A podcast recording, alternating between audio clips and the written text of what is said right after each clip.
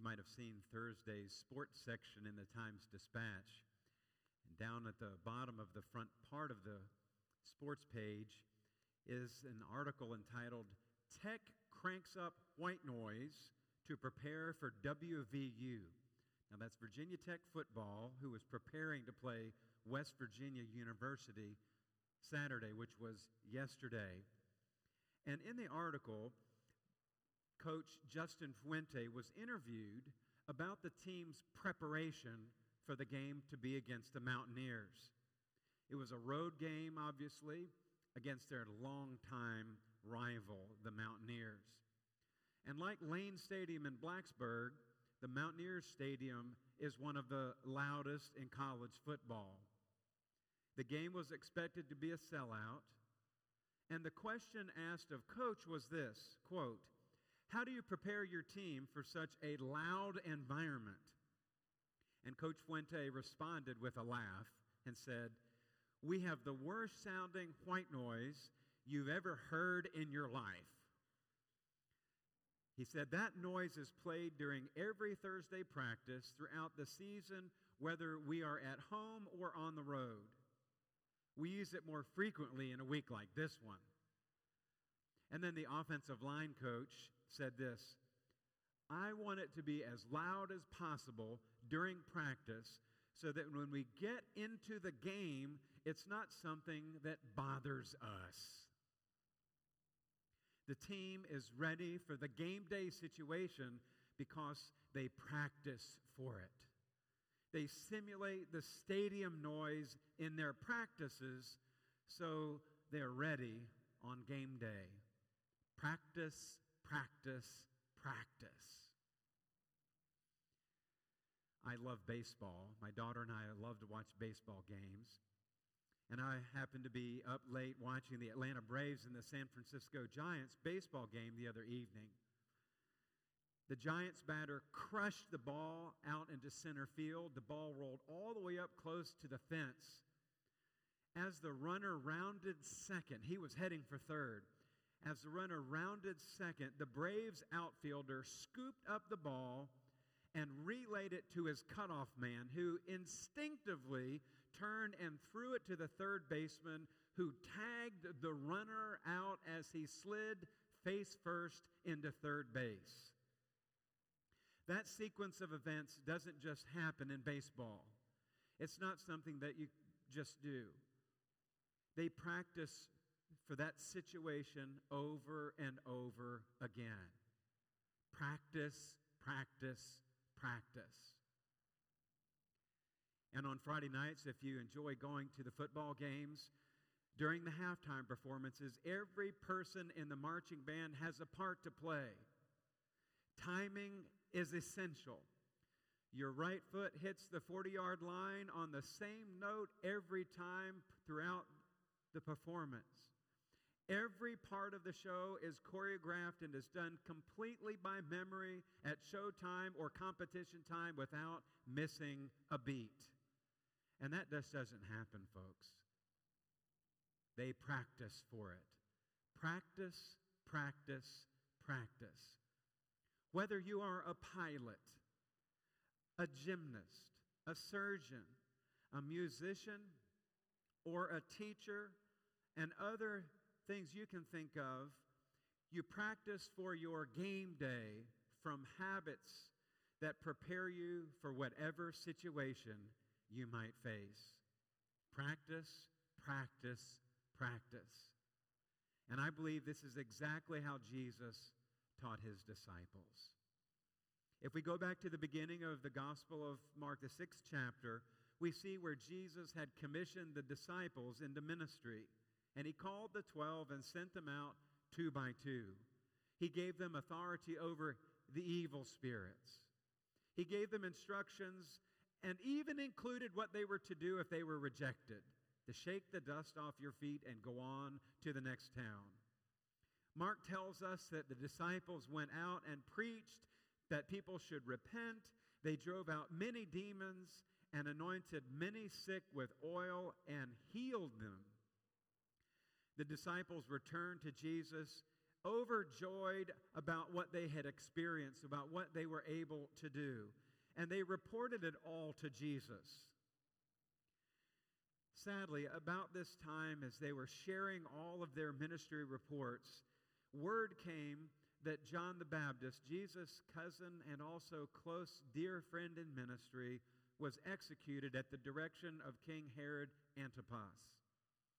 Matthew's gospel gives more detail than Mark about what happened. And when Jesus got that news, he withdrew by boat to a solitary place. Mark tells us that it was after all of that hard, long work, toiling work, that they withdrew by boat to a solitary place. But Matthew lets us know that there was also grief involved and that Jesus needed to get away. He says that his, the disciples were with him, says Mark, in verse 31 Come with me by yourselves to a quiet place and get some rest. So they went away, just the disciples and Jesus, to a solitary place. Well, it wasn't too long that all of the crowds who'd been following Jesus saw the direction he was going with the disciples in the boat, and they went by land that location. And that's where the feeding of the multitudes took place. And you know that story. But this struck me as I studied it. Jesus didn't ask for a vote on where they should go. He didn't say, I need to see a show of hands. Where, where would you all like to go? He simply says, Let us withdraw to a solitary place. And that tells me that Jesus knew exactly where that they would be going, that Jesus had been to that particular place many times before. He didn't ask for suggestions. He gathered them together and he led them to a place of familiarity where he could get away. It was a quiet place. The Greek translation also can be rendered wilderness, secluded place, or desolate place. This was where Jesus could get away from all the crowds and all of the hustle and bustle to be alone with his heavenly Father. In her book, Sacred Rhythms, Ruth Haley Barton writes about Jesus' state of mind as he processed processed the death of John the Baptist and also dealt with all of the reports and the busy work that he had received from the disciples. He knew exactly what he had to do. And Barton states, but Jesus seems to have little time for their ministry reports.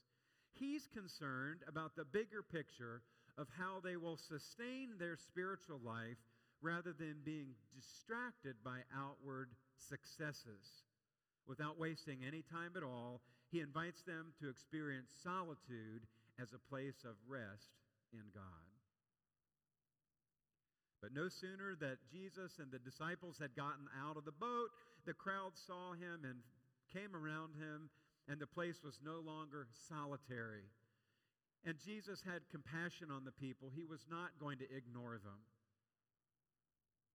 and he ministered to them and multiplied the five loaves and the two fishes and fed the multitudes. The scripture says it was 5,000, but we know that that was only the count of the men there. They include the count of the women and children. It was probably two to three times that many people, if you think about it. But even after this, the scripture says in Mark 6 45 and 46 that Jesus sent the disciples ahead of him, and he went up on a mountainside to pray, he still knew that he needed time for solitude. What's behind that mindset? What's behind his single minded focus uh, uh, and, and intentionality around leading his disciples to a place of rest? I believe that Jesus knew that solitude and rest were critical to the sustainability of ministry.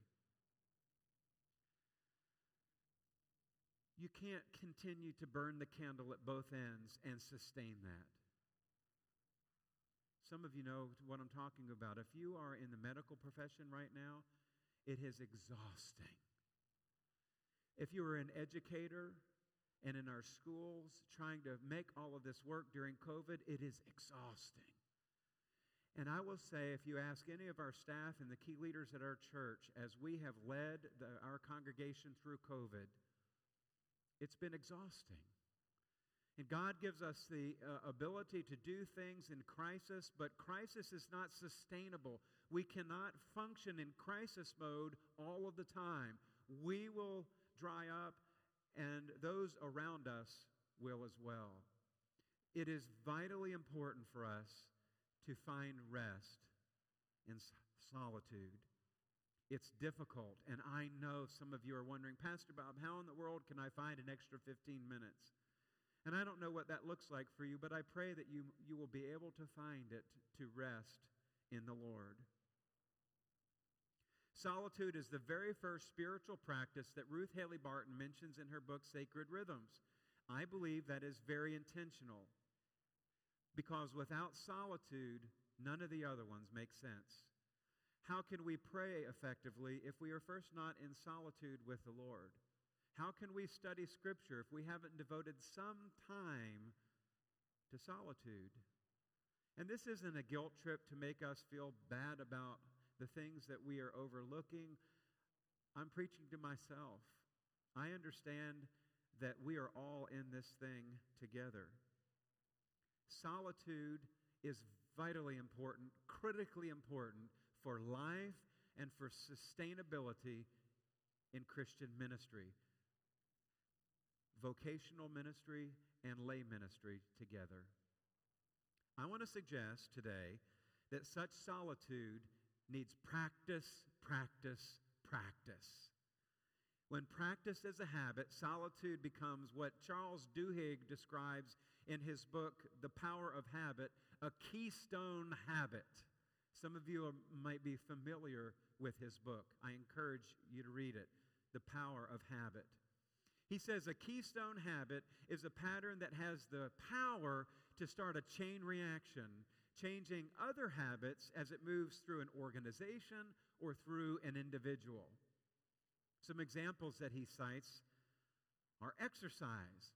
And he says that just once a week, if someone starts exercising, even if it's chair aerobics, whatever that is, once a week affects other patterns. We start eating better we become more productive in our work. If we're a smoker, we smoke less, and ultimately, exercising and smoking don't work together, and people quit smoking.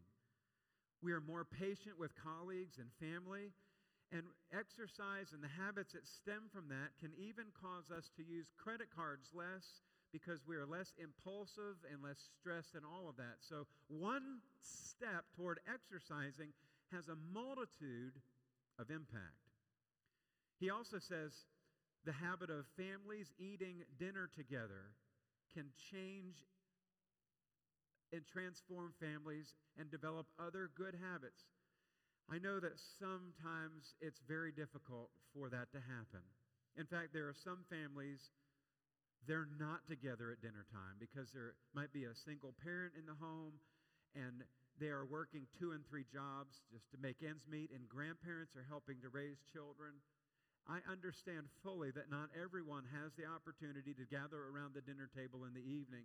And that's something that we as a church need to be mindful of and understanding about, especially when we're out shopping and doing things and someone's waiting or serving us. But for those of us who are able to do that, Duhigg says it helps to raise children with better homework skills. Their grades seem to be better. There's more emotional control and more self confidence just from having that sacred family mealtime together. And then I added this the, the habit of attending a recovery group. If you are or know someone who has a, a challenge with drinking or perhaps uh, narcotics or uh, other addictive substances, taking that first step into a recovery group like Alcoholics Anonymous or Narcotics Anonymous and others can Gambling Anonymous, especially with the proliferation of sports gambling, sports book. Have you any seen those commercials? So these recovery groups taking that first step can help change and transform our lives so that other good habits stem from what we've learned in recovery. So you might say, Pastor Bob, where, where do I start? How do I know to start?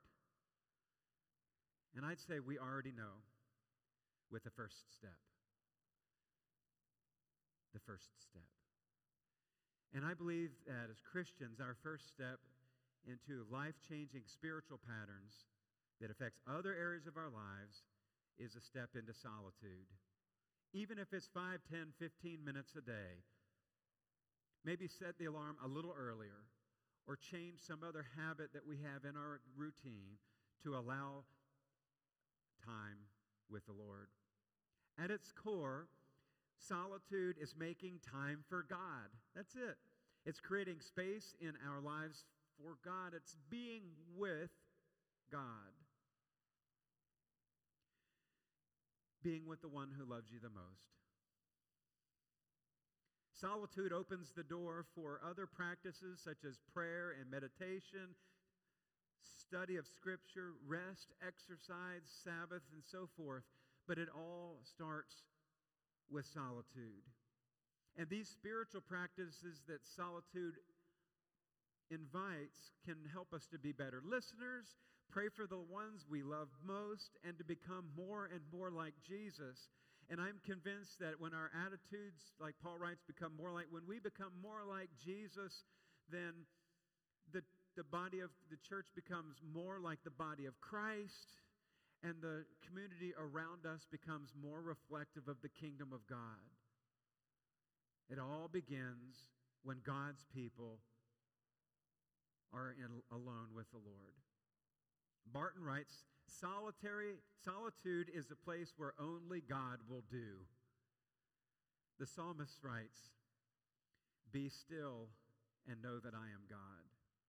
It's one of my favorite verses. Be still and know that I am God. The message version reads as follows Step out of the traffic. Take a long, loving look at me, your high God. And the New American Standard Bible says, Cease striving and know that I am God. In Exodus 14, there's the story of the Israelites as they approach the Red Sea. And the, the, the Egyptians are coming behind them and they're afraid. And Moses said to the people, Do not be afraid. Stand firm, and you will see the deliverance that the Lord will bring you today. The Egyptians you see today will you will never see again. The Lord will fight for you. You only need to be still. The battle is the Lord's. Be still and know that I am God.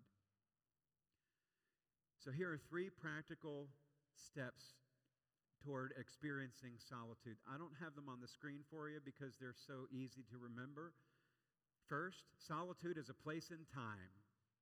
So, time, a place in time that we would find a time and set that apart for solitude with God. So, it's a place in time. It's also a physical place. So, a place in time, a physical place. Early in the mornings when I rise, I get a cup of coffee and I go into my study at home and I have a big box chair in there with an ottoman. I sit there and get settled and I have solitude with the Lord. And then I also have prayer time and scripture and journaling. But I enjoy those few moments when I can be alone with the Lord. And if I doze off, that's okay. Do you ever feel guilty when you take a nap? Some, some of you. I hope not. We need them. Sometimes companies have restrooms, not restrooms like bathrooms, but rest rooms where you can actually go in and take a cat nap if you want to. If you have a baby or a little one, sometimes you nap while they nap. I had to learn this from experience when Isabella was a baby and Melanie had maternity leave, and I came home, and she would sometimes still be in her pajamas because of all that she had to do with Isabella that day. Isabella had, uh, what's the uh, reflux, and and she, it was um, Melanie had to stand with her all the time, and if she laid her down, she she would cry, and so sometimes when she Melanie finally got Isabella for a nap, and it, Melanie would take one too, and you never come home and say, "What have you done today?" What? That doesn't work. Okay? After one time of that, you know. Right? It's okay to nap. Jesus rested. We need to rest too. Third thing so it's a place and time, a physical place, and it's a place inside ourselves. It's where God's Spirit and our spirit dwell together in unity. A time, a place, and within. Solitude attempts to interrupt the cycle of consumerism and performance based spirituality that we, as Baptists, are so good at by turning off all the noise and the stimulation in our lives so that we can hear our loneliness and longings, calling us into deeper relationship that only God matters. And I want to close you with this thought from Barton's book. She says this We are teetering on the brink of dangerous exhaustion, and we really cannot do anything else until we've gotten some rest. The other dis- disciplines in her book and elsewhere are, she says, a wonderful smorgasbord of spiritual sustenance. But we really can't engage in any of this until solitude becomes a place of rest for us rather than another place for human striving and hard work.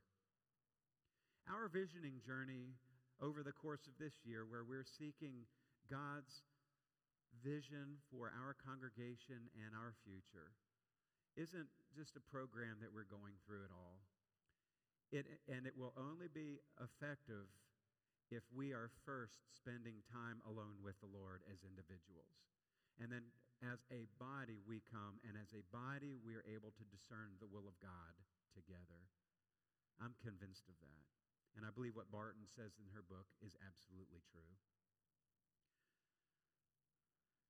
Solitude is a place where only God will do.